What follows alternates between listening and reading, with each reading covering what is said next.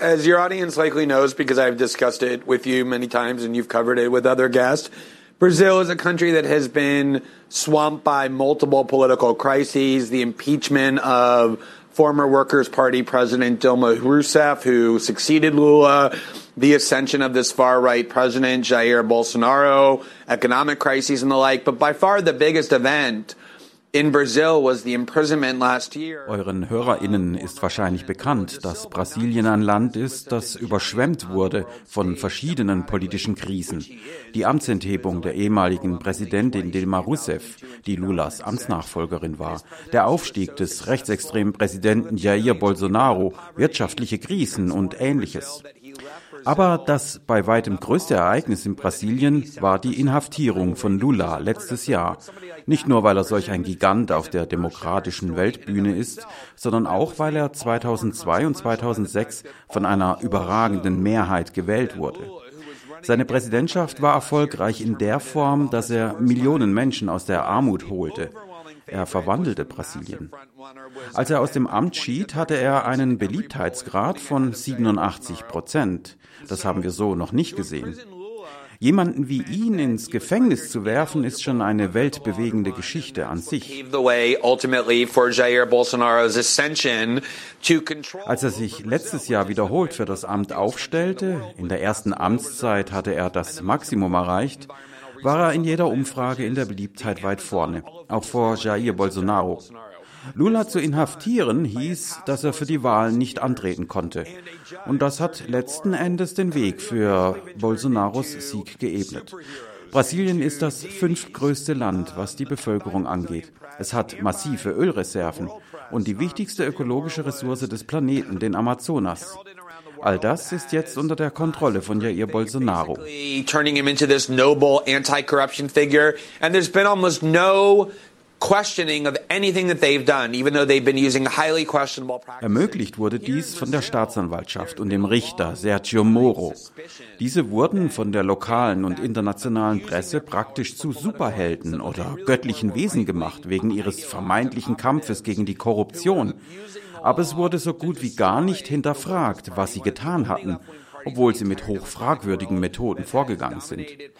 Hier in Brasilien gab es schon lange den Verdacht, dass sie Macht für politische Zwecke missbraucht hätten, dass sie in Wahrheit rechte Funktionäre sind, welche die Gesetze missbrauchen, um die Arbeiterpartei zu zerstören. Diese hat als einzige linksgerichtete Partei in einem so bevölkerungsreichen Land die Politik dominiert und dabei bei der Armutsbekämpfung große Erfolge verzeichnet. Aber damit sollte 2018 Schluss sein. Die Rechten sollten wieder an die Macht. Und dabei hatten sie auch kein Problem, Gesetze zu missachten, um ihr Ziel, die Zerstörung der Arbeiterpartei, zu erreichen. Sie haben das immer verneint.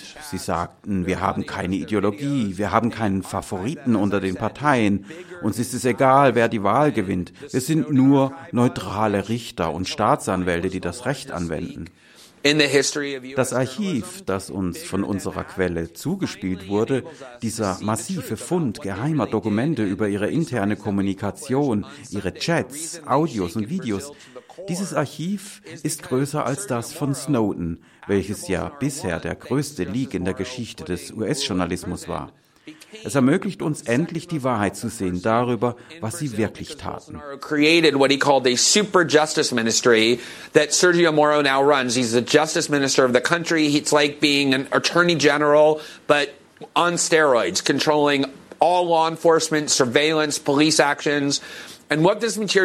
Der Grund, warum diese Geschichte Brasilien bis ins Mark erschüttert hat, ist Sergio Moro. Weil, nachdem Bolsonaro gewonnen hatte, er ihn zur zweiteinflussreichsten Person in Brasilien gemacht hat, indem er ein sogenanntes Superjustizministerium kreierte, das Sergio Moro nun leitet. Er ist der Justizminister des Landes. Das ist wie ein Generalstaatsanwalt, aber auf Steroiden. Er kontrolliert jeden Gesetzesvollzug, Überwachung, das Handeln der Polizei. Das Material zeigt 3 grundlegende Dinge. Nummer 1, innerhalb der Staatsanwaltschaft haben sie offen darüber gesprochen, wie garantiert werden kann, dass die Arbeiterpartei die Wahlen verliert. Sie sagten, wir hätten jeden Tag gebetet, dass die PT nicht wieder an die Macht kommt. Die Aussage also, wir haben keine Präferenzen unter den Parteien, es ist uns egal, wer die Wahlen gewinnt und so weiter, war eine absolute Lüge.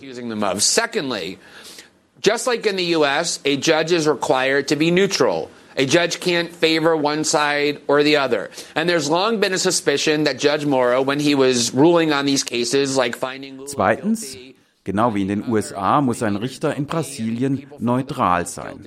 Er kann nicht die eine oder andere Seite favorisieren.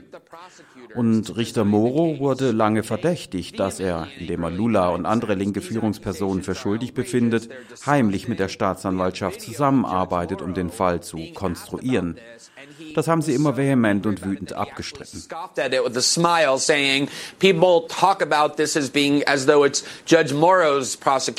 Die Konsequenzen dieser Enthüllungen sind enorm, weil Moro, wie ich bereits sagte, die zweiteinflussreichste Person im Land ist nach Bolsonaro.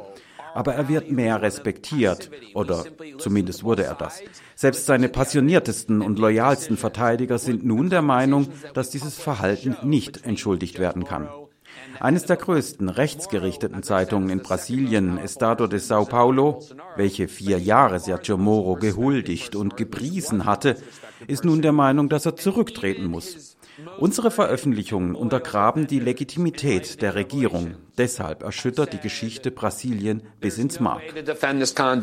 One of the biggest right-wing newspapers in Brazil, Estadão de São Paulo, that has spent 4 years praising and heralding and cheerleading for Sergio Moro, came out and said he needs to resign and the head of the task force needs to be fired, just based on the first 3 stories that we publish, and that's indicative and reflective of widespread sentiment, and that's why it's shaking Brazil to the core, because Sergio Moro is crucial to the legitimacy of the Bolsonaro government.